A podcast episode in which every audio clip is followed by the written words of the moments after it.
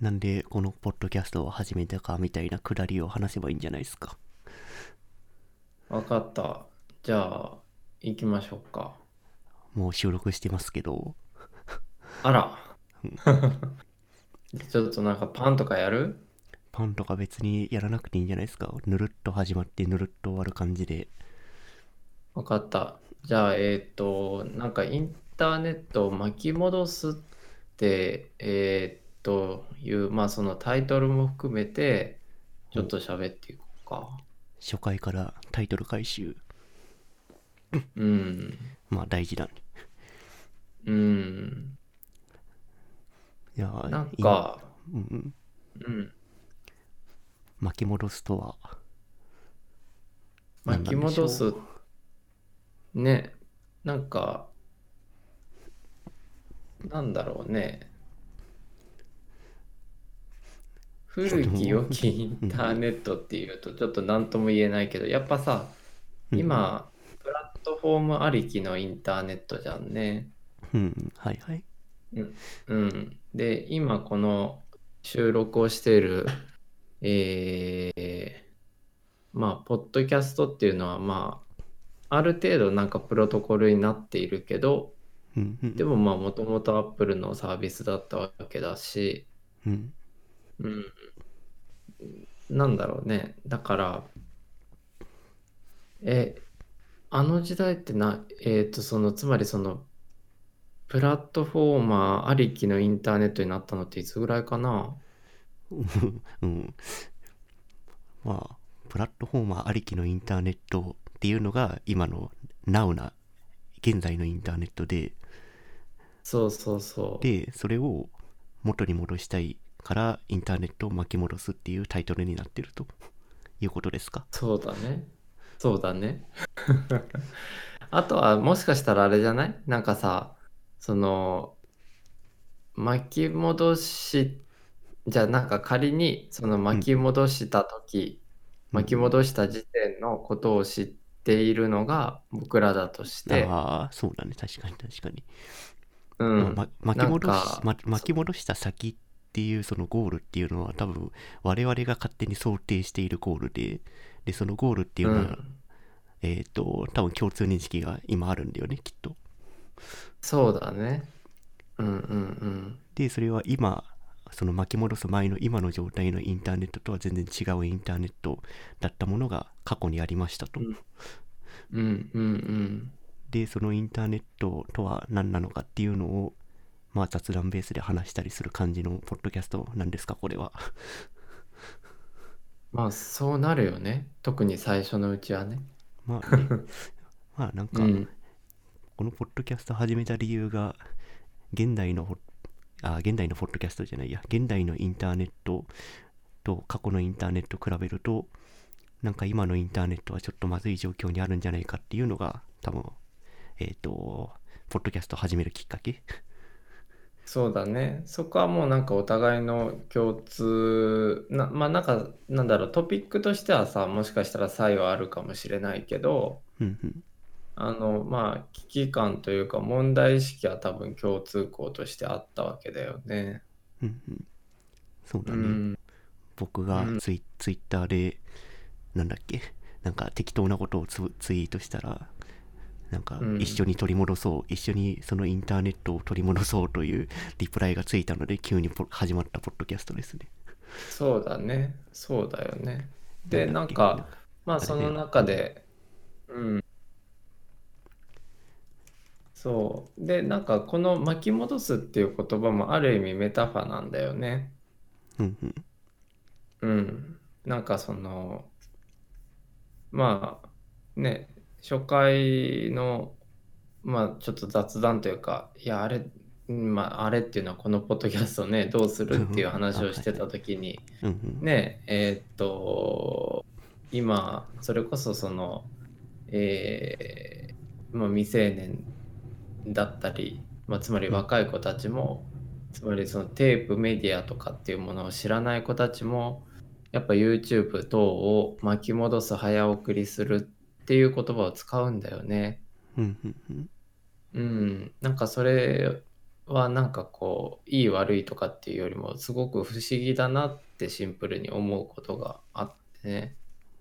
その媒体を知らないけど、その媒体が行っている行為自体はなぜか認識しているみたいなそうそうそうそうそあれだよねあのワードとかの保存ボタンがフロッピーになってる問題と同じ、う。ああ、そうだね。本当にそうだね。うん。あとはそのれかな。あの、うんそうそう、うんフォフォトショーとかのペンツールが万年筆になってるのも多分そうその感じだな あ、おっしゃる通りだねうん。アドビなんてだってそのイラストレーターとかもさ、そのいわゆるその活版とかの時代のメタファーをそのまま持ってきているがうんゆえに、なんかこうすごく初回はもうわけわかんないじゃん、正直アドビのインターフェースって。ああそうだね確かに。うん。で、なんかだんだんだんだん使っていくうちに慣れてきて使いやすくというかね、もうなんか、あの、アドビ、アドビありきのクリエイティブっていうところになってきちゃうわけだけど、うんうん。うん、確かに。そうだね、なんか、うんうん、アイコンにあいいろんな情報は詰まってるけど、そのアイコンの存在自体も自体は知らんみたいなねそうだね。なんかさ、あのー iPhone の音楽アプリ、いわゆるね、ミュージックアプリ。はいで、一時うんと iOS いくつだったかな ?5 あたりぐらいだったかな、うんえーっと、ずっと iPod のアイコンだったんだよね。iPod のアイコンってどんなアイコンだっけ？えーっと、あー。なんかあの昔のさ、クイックホイークリックホイールのある、くるくるのあるさ、ああはいはいはい、うん。あ上に上にモニターがついてて下になんかタッチパネルみたいなのそうついてるやつか。そうそうそうそう。そう。あれがアイコンだったんだよ。うんうん。確かにそうだったで気がする、そう。で、それが、えーっと、ちょっと厳密なの、ちょっとリファレンス今見てないからわかんないけど、うん。途中から、まあ、いわゆる音符マークに変わったんだよね。ああそうだね。今音符になってるね。うん。だからそれってさ、ある意味、なんかこう、まあメタファとして iPod っていうものの、うん。そうだね。とメタファーがよ、弱かったってことだよねそうそうそう、弱くなっていって、これは何ってだんだんなってきちゃったっていうことを、プラットフォーマー側である Apple も認識して、ああ、じゃあ、一番普遍的、分かりやすいものっていうことで音符になったのかなとかって。あと iPod 自体がそのミニになミニになったりなんかクリップで止めれるようになったり、いろいろデバイスの形、デザインが進化しちゃ変化しちゃったからそれでなんか普遍的なものにしようってなったのかもしれないけどあ、そうだね。そういう見方もあるね。確かにね。今だって iPod は一応ラインナップでね、一応あるけども、あれは事実上の、あのーセルラー通信のできない iPhone だからね。うんまあそうだねなんかデバイスとしてはそうだよね、うんうんうん。ああ、そっか。まあでも、そうだね。アイコンっていうのはまあ様々なところで使われているけど、それこそさ、じゃあこの巻き戻す、つまりその巻き戻した先、巻き戻した当時のインターネットっていう時代って、うんうんまあなんかアイコンっていう、まあ、意象というか、あんまりなかったよね。な、な、えっと、もちろんさ、ブラウザとかの戻るボタンとか、なんかそういったものは当時からあったけど、うんうんあの、いわゆるその個人のウェブ、ホームペあ、ーいわゆる。はいはいはいうんうんうん。なんか今、いろいろ、うん、考えてみても、なかったなって。うんそのアイコンっていうつまりのは、うん。どどうそのサービスごとのアイコンってこと？えーっと、すごいじゃあざっくり例えると、えーっと、ドロワーメニュー、ハンバーガーメニューとか？ああはいはいはいはいなるほどねそういうこうんとか、うんうんうん。確かにそうだね3点リーダークリックしたら展開しますなんて当時は分かんないなきっと言われてもそうそうそう。だからさ、なんだろうね。まあ、それはなんか、まあ、えっと、いわゆるそのハンバーガーメニューについては、3点リーダーのメニューについては、うんまあ、Google がマテリアルデザインというガイドラインで、うんうんまあ、かっちり定義してるっていう現状があるけれども、じゃあなんかその巻き戻した場合の当時、まあ、つまりその2000年代初頭とかって、あの頃って多分さ、インターネットに参加してる層が、もしかしたら限られてたのかな。まあそれは間違いないねそもそもインターネットがここまで開放されていなかったのでああ、そっかだそっか。興味がある人しかいなかったし、そもそも参加者が少ないから企業も参入してこなかったっていう状態だよね昔はきっとああ、なるほどね。そうそうお金にもならないから企業はあんまり見ないしうんなん。か物好きの人たちだけがインターネットにいましたっていう世界観かななんかさ、あのーその企業の一例で言うと、えーっと、まあ、日本の朝日新聞とかって、えーっと、ドメインが朝日 .com なんだよね。ああそうだねうんうんうん。あれって、なんかその、いわゆる国別の .jp とか CO. あ、.jp 以前だね。もう CO.jp が出る前にローンチしてたがゆえに、もうなんか仕方なく .com というかもうそれしか選択肢が当時なかったっていう話を聞いたことがあって、うんうん。でもなんだろうね。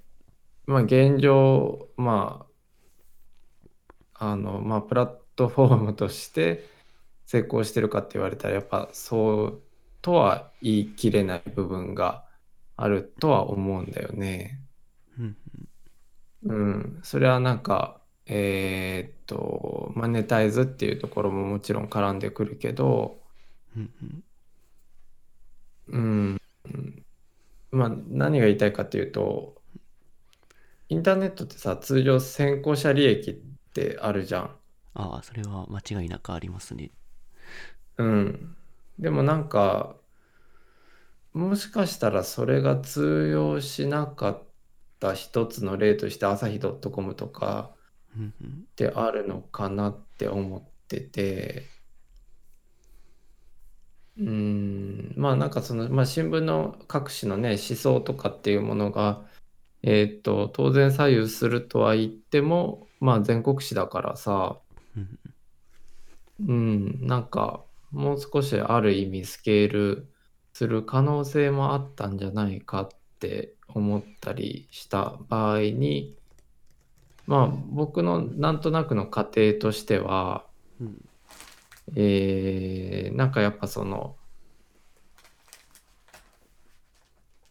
まあヤフーニュース等を含めてだけど、えーエンタメだったり、うん。あとはなんかその、まあゴシップも含めてのエンタメだったり、えー何かしらなんかやっぱその、面白みというかさ、うんうん。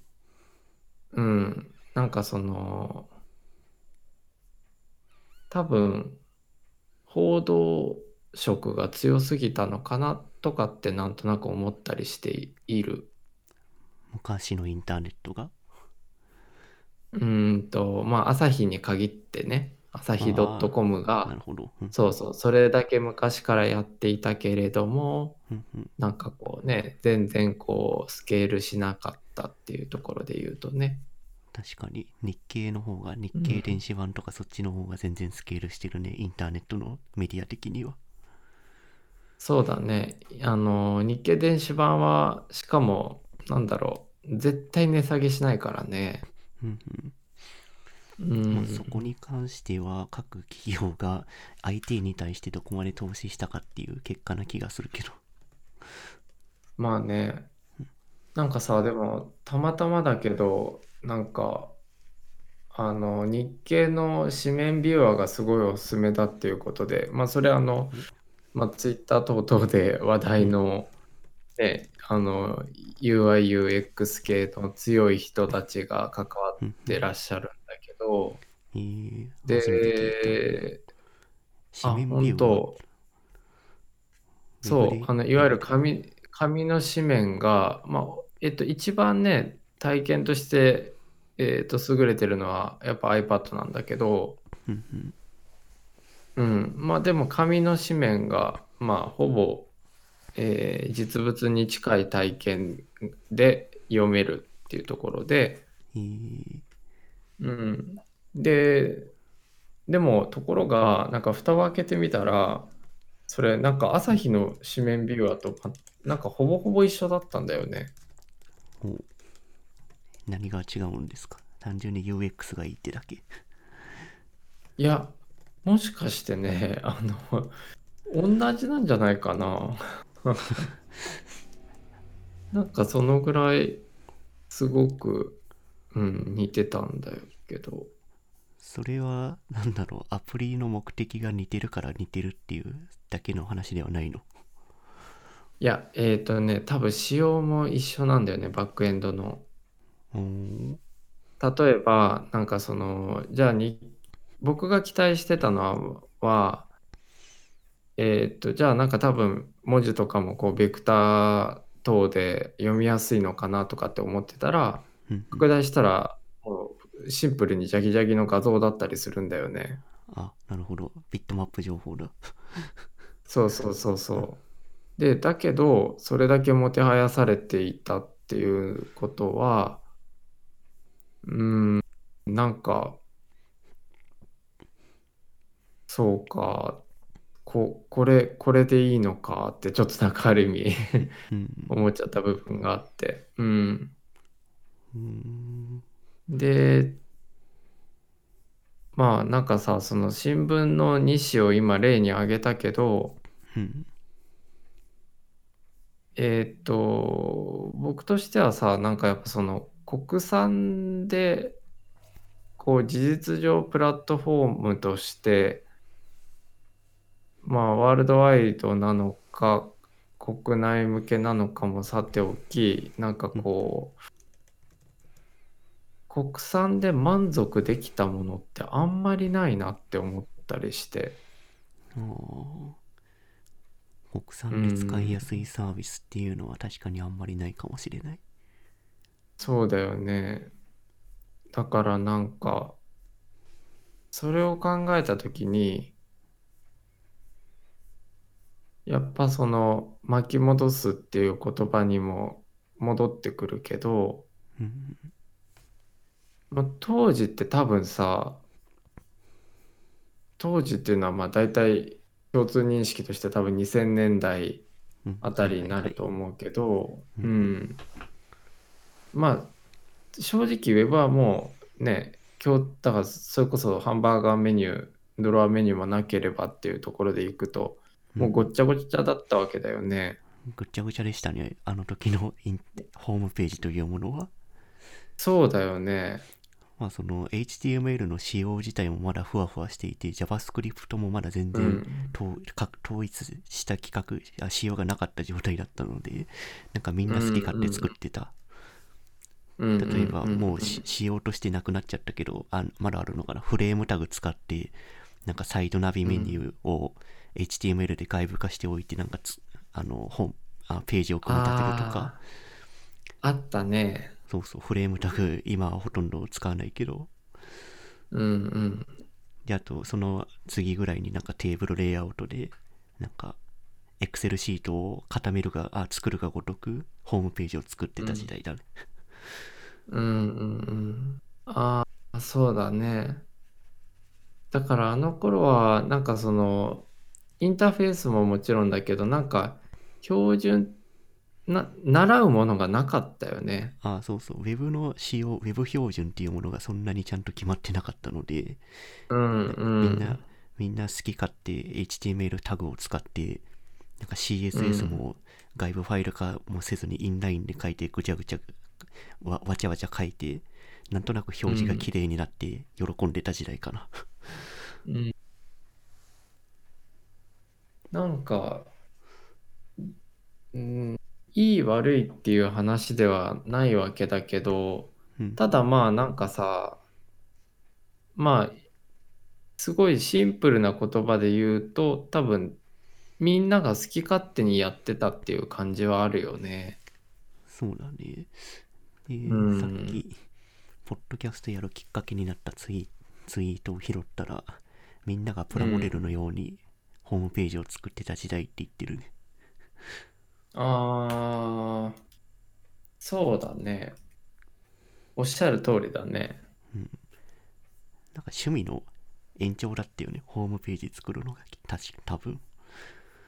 うんうんうん。で、なんかもうあのドメイン取るとかっていう概念すらもほぼほぼなかったからね。ああ、そうそう、なんか、なんだっけ、プロバイダー契約したらレンタルサーバーくっついてきますみたいな。そうそう。なんか何メガとかだった気がするけどね。そうそう、プララ契約したら、プララ .co.jp の下にディレクトリーが1個作られて、そこで FTP でファイルアップできますみたいな、うんうんうん。そういう世界観だったら。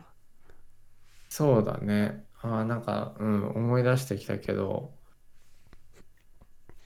なんでか、そうそう、うん、そのみインターネットは実始めた人人たちが、その、プロバイダーにサーバーというかスペースをもらえてたから、うん、で、みんな好きにその、そそのサーバーのスペースっていうものを理解した人たちが、ホームページをなんか始めてみようっていう感じにはなってたのかな。うん、うん、うん。でさ、今とやっぱ多分決定的に違うのが、なんかその、いわゆるバズるとかっていう概念がなかったから、ああ、す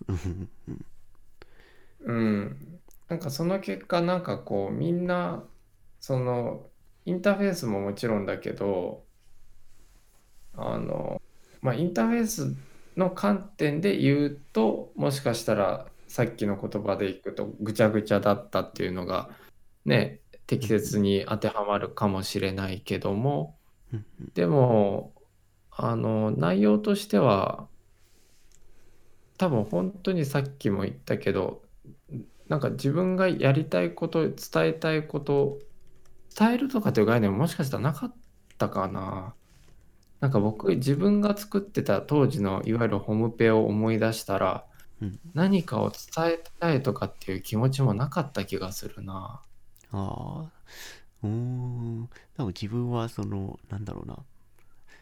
一番最初に作ったホームページは、ファイナルファンタジー8の攻略サイトだったんだよね、確か。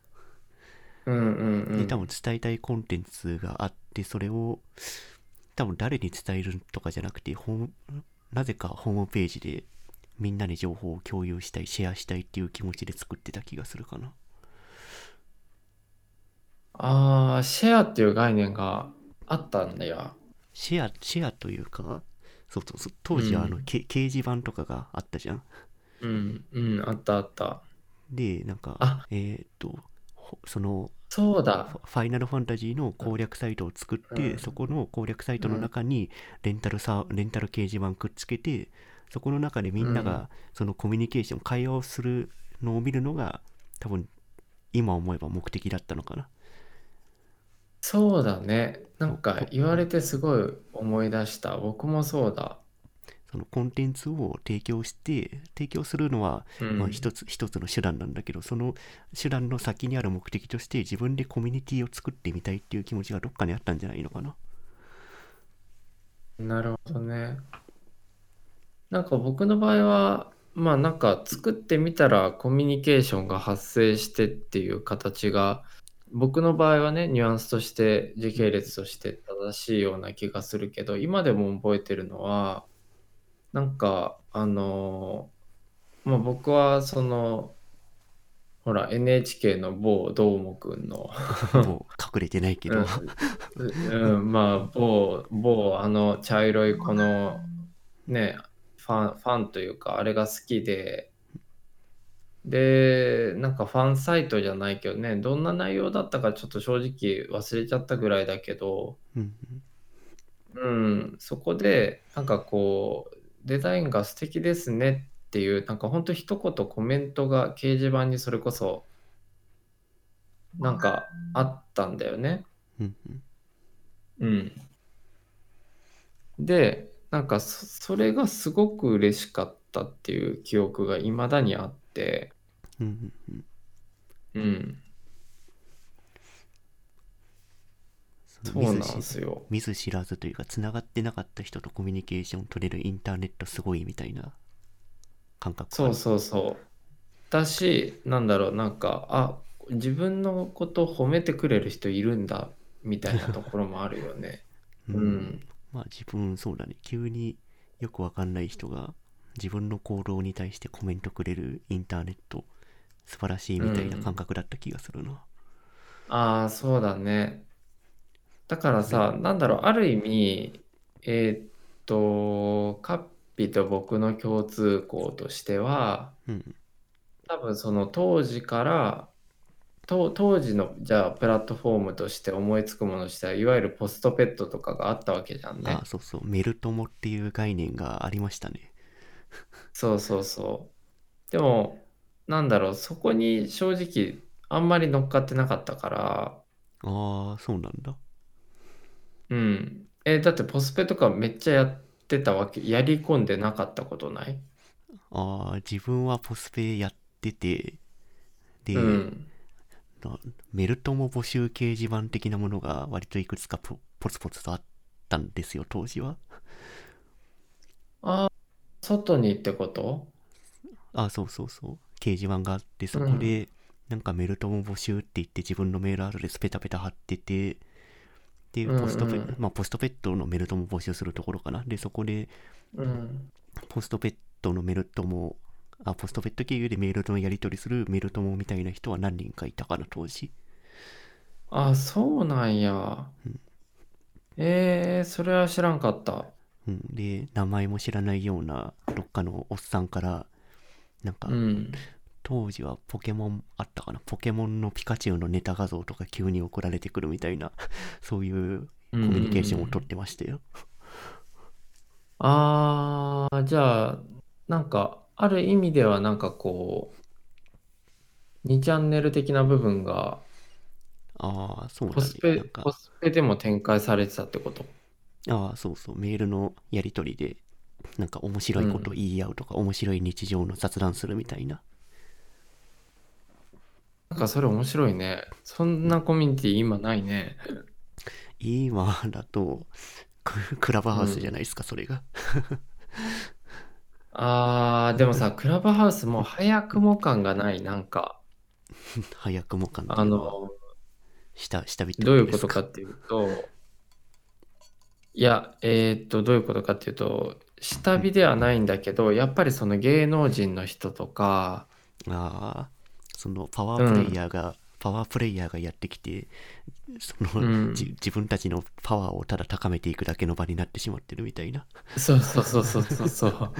で、なんか、あのー多くの人たちがもうリスナーになっちゃってるっていうね。ああまあねうん。うん、で、あと僕はたまたま運よくというか、開始数日で招待をもらったんだけど、うんなんかこう、最初こう、みんななんかこう、え、これどうやって使うの？とかって言いながらやってるルームがすごいたくさんあって、それこそそのね、さっきの話で言うと、初期のインターネットみたいな面白さがあったんだけど、もうなんか数日後には、秒速で何億円稼ぐみたいなコミュニティが うんなんか、そうそうそう、すごいなんかいわゆる上位に来てたりして、うんうん、ああ、そっか、やっぱりなんかこういう、うん、なんだろうね、なんかみんなが正直、うん、みんながインターネットにこなれすぎてその新しいプラットフォームが出た瞬間に、こなれた人たちが、うん。あじゃあいつも通りのやり方でこうやるわみたいな形になっちゃってる感じか。ああ、そうだね。ああ、だって、そうだね、その文脈でいくと、例えばじゃあ芸能人の人たちがパワープレイヤーだと仮仮定した場合に言うと、それってじゃあ YouTube への芸能人の参入と構図は近いよね。ああそれはそうかもしれないうん。ああ、なるほどね。という 現状のインターネットを巻き戻そうっていうポッドキャストですね。そうだね。うん。だから具体的には、うん。まあなんかその、自分たちが巻き戻、なんかちょっと言葉の定義をちょっと決めとくいた方がいい気がしてきたけど、うん。なんかこう、巻き戻した、巻き戻された時、頃の、にどういうことをやってたっていうのもちょっと話したいかな。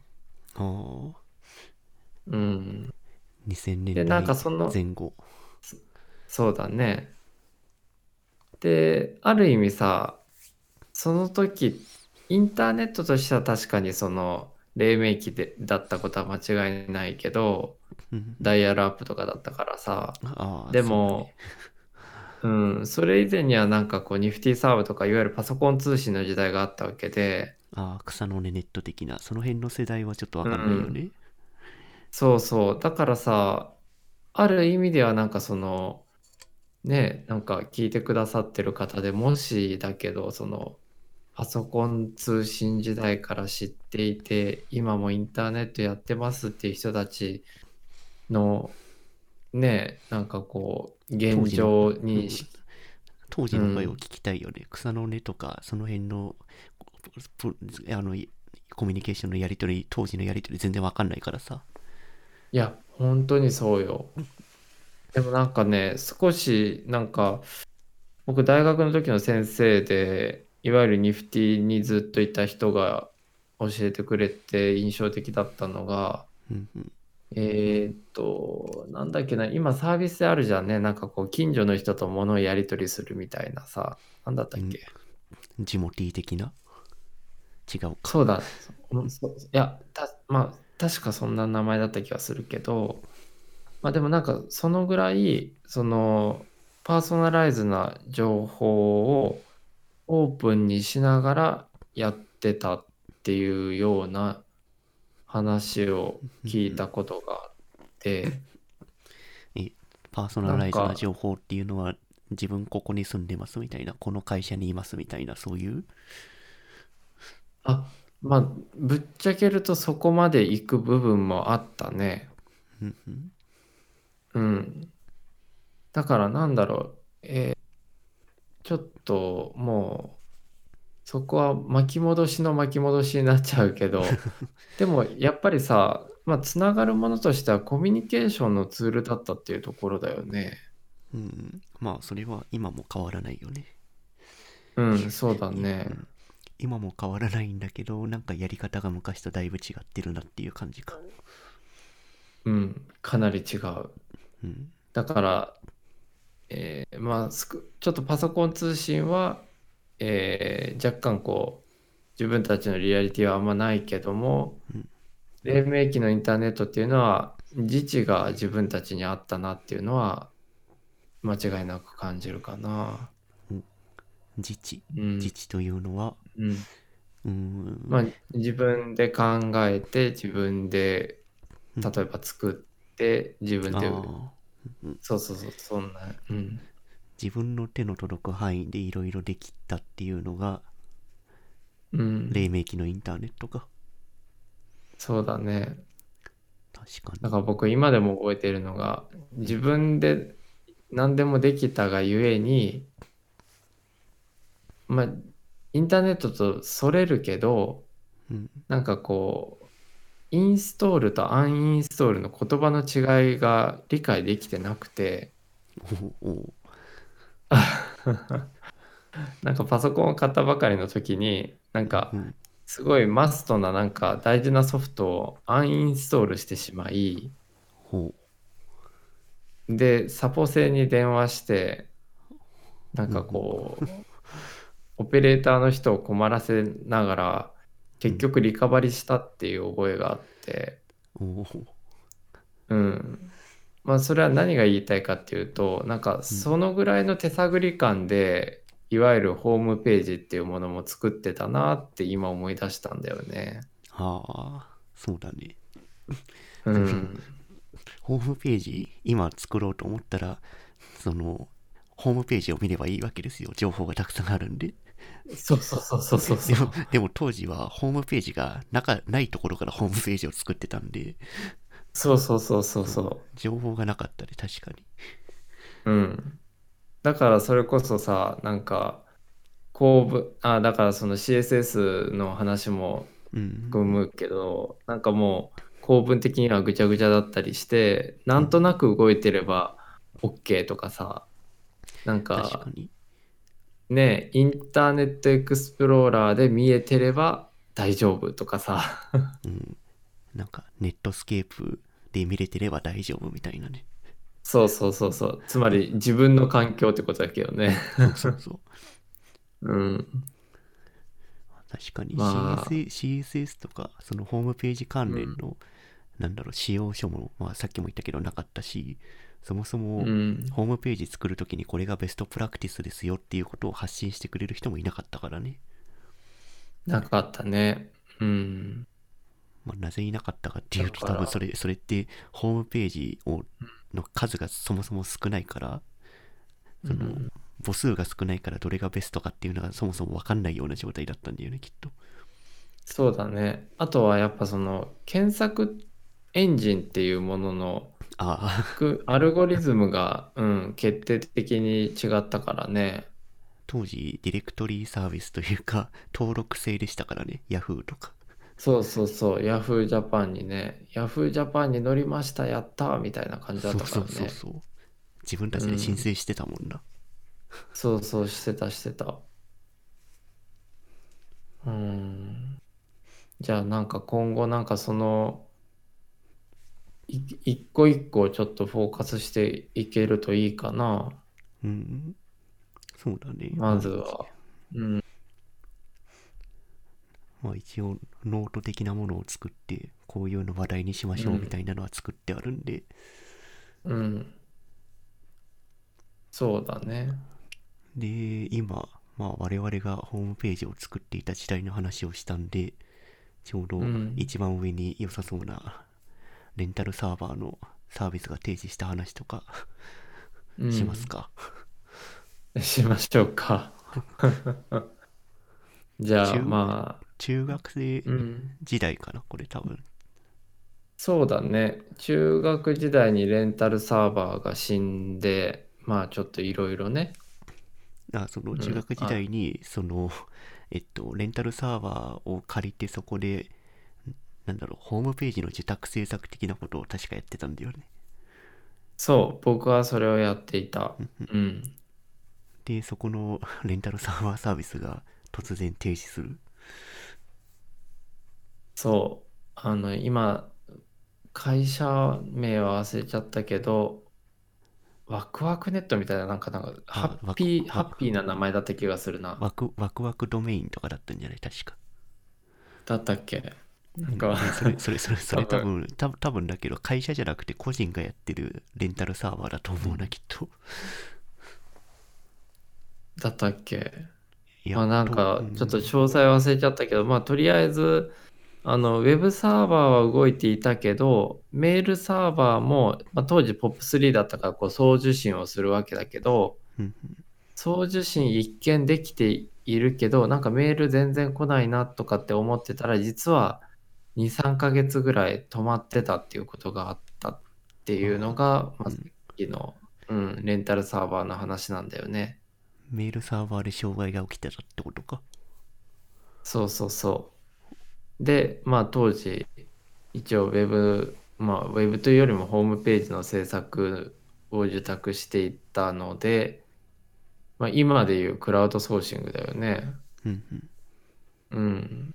で、それが全く回ってなく、回らなくなっていったが、そのことにもメール全く普通のために気づけず、まあ、見事にこう、サービス、サービスというか、そのメールのコミュニケーションをやり取りしていた、そのなんだろう、うん。えっ、とクラ、クライアントとのメールも3ヶ月停止していた状態だったので、そうそうそう。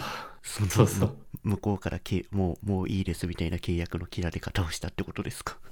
そう、そういうことですね。まあ、まあでもまあ、うん。今今思えば多分そうさっきも言ったけどこのレンタルサーバーメールサーバーもさえっ、と多分ドメインのレンタル貸しだったのかな？ドメインとサーバーのレンタル貸しだったっけ？えっ、とね、ドメインはもうなんかいわゆる独自ドメインですらなかった。ああサブドメのやつかなんかうん。ダブダブダブダブのところ切り替えて勝手にそうそうそうそう。好きな好きなやつ設定できるやつうん。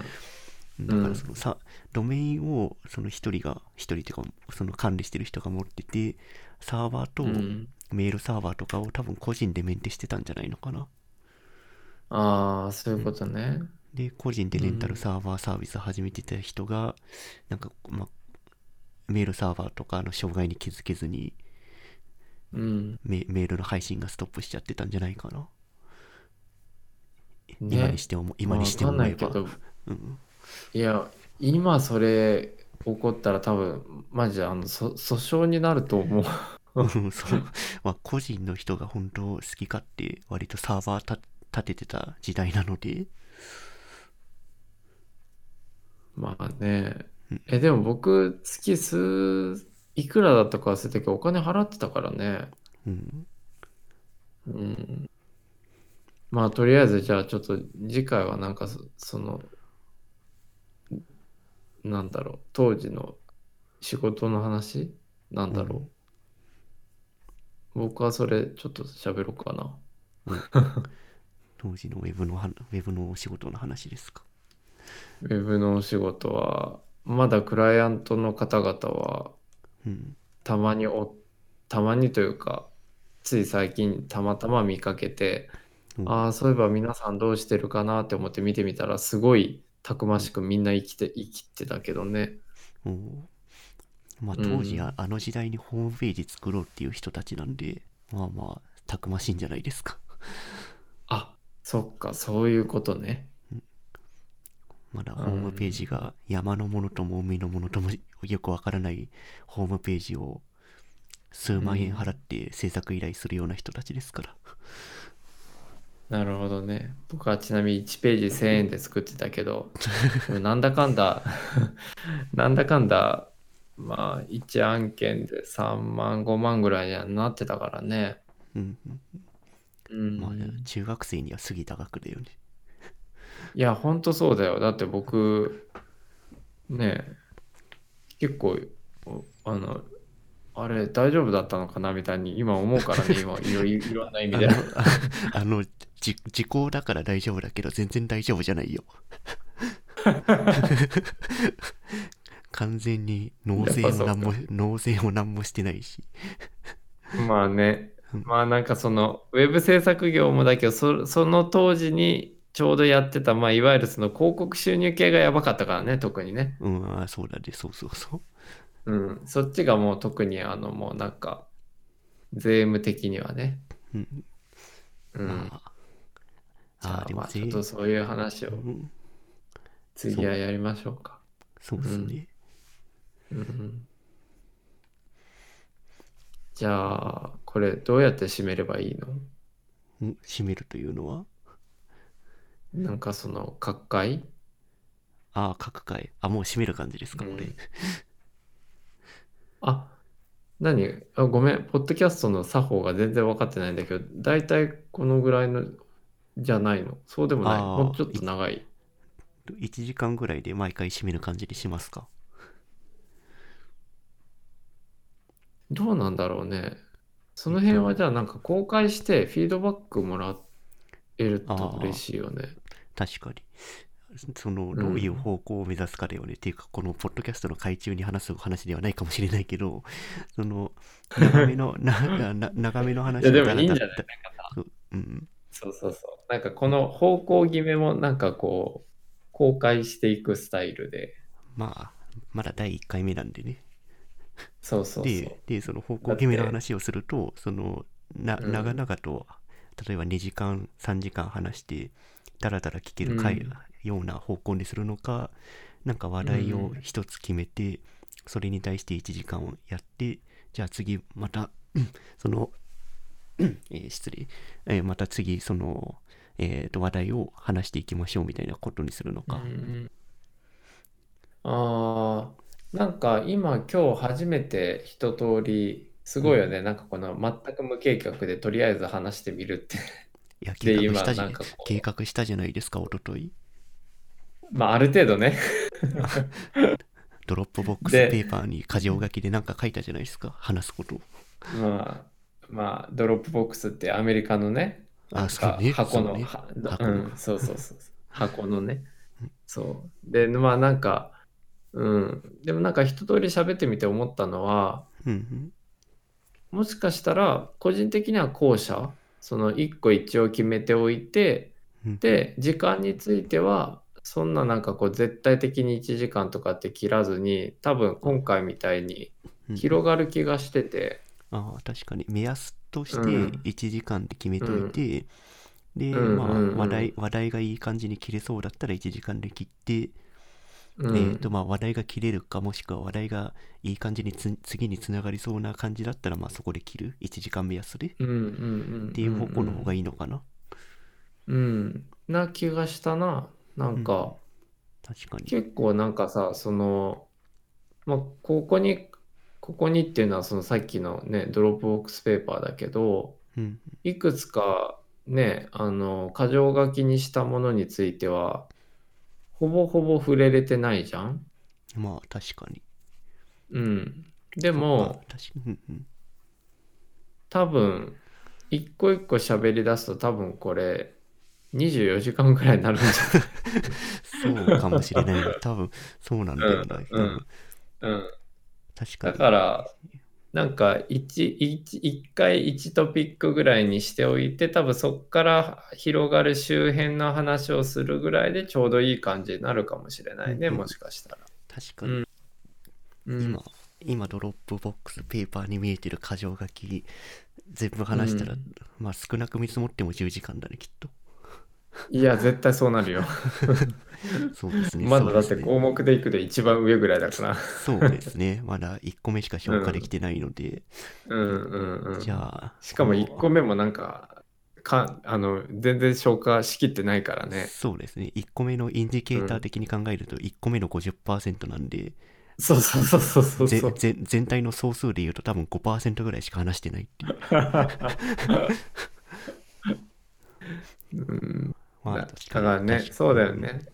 うん。じゃあちょっと、じゃあその方向性でいきましょうか。そうですね。まあ模索しつつっていう感じで、まあとりあえず1そうです項目、1項目ずつ大体目安1時間で話していく感じにしましょうか。うん。